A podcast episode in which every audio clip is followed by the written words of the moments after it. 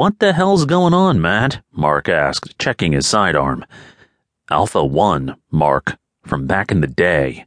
He stopped just short of the doors. I thought you killed her.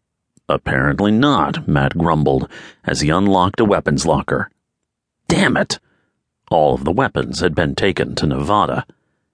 He checked his sidearm. He had one magazine. What do you have? he asked Tufo. One and a spare. Cover the door. I'm going down. Not without backup, you aren't. Laura tried to move to a position to stop him. Matt turned to her and stared her in the eye. This is my screw up. I need to fix this. He walked to the stairwell, then turned again. Besides, I should have freed her a long time ago. Then he was inside, leaving Laura and Mark topside, questioning everything. Matt worked his way down the stairs, listening intently for any sounds. He checked all of the first level, and then went to the second. Going room to room, he found where someone had been sleeping in different rooms and shifting through the different personal items in the rooms that were usable. He reached the third level and saw where someone had been digging around and scavenging for food. He came out of the cafeteria and silently entered the kitchen. That was when he saw her. She had found a man's shirt and had draped it over her, but left it open and unbuttoned. When Matt first laid eyes on her, his heart skipped a beat.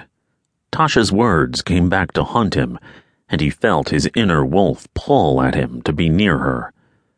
All of those years of hatred washed away with a single glance of her form in the darkness and he had to fight an overwhelming desire to scoop her into his arms. She was digging around in an overhead cupboard, looking for something. Nude, other than the oversized shirt, her muscular legs were made more shapely as she tiptoed to snoop around the upper shelf. Matt moved slightly to the side to better see her, and she caught the movement with her peripheral vision. She spun around and stared at him staring at her. His lopsided grin disarmed her momentarily until a flood of memories came back to her. Her heart raced as she remembered running for her life through streets and alleys, black sedans, and men with uniforms chasing her. She remembered men in tactical gear firing at her, and her ducking and weaving, trying to dodge them. She didn't know what she could have done to bring this kind of attention from the military she had always been so careful in the past, going deep into the woods when the full moon was near, and she couldn't control the wolf that she would become. But they were on to her now. The dirty streets, her burning lungs, her legs hurting so badly, the dark alleyway that led to nothing. She had been trapped. Her heart raced once more as the flood of memories came back to her, and she began to hyperventilate. Her eyes widened as she looked at him. Don't be scared. Matt extended his hand. I'm not going to hurt you. It was him. It was that same voice. The same voice that echoed in her mind every time her eyes were shut and she tried to sleep. The same face. The same eyes. Matt stepped closer and saw the absolute terror on her face and gently shook his head. No, no, I won't hurt you. He softened his voice as if speaking to a child. Tasha said, No, she whimpered. Not again.